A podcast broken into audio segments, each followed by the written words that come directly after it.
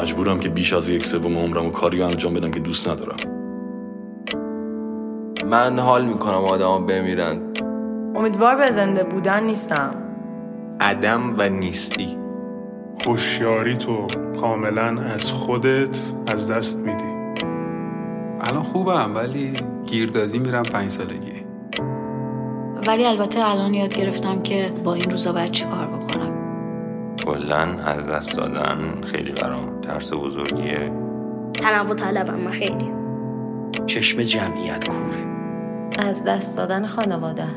شاید یه جورایی بزرگترین ترس زندگی منه من حتی اصولمش میگم روزمرگی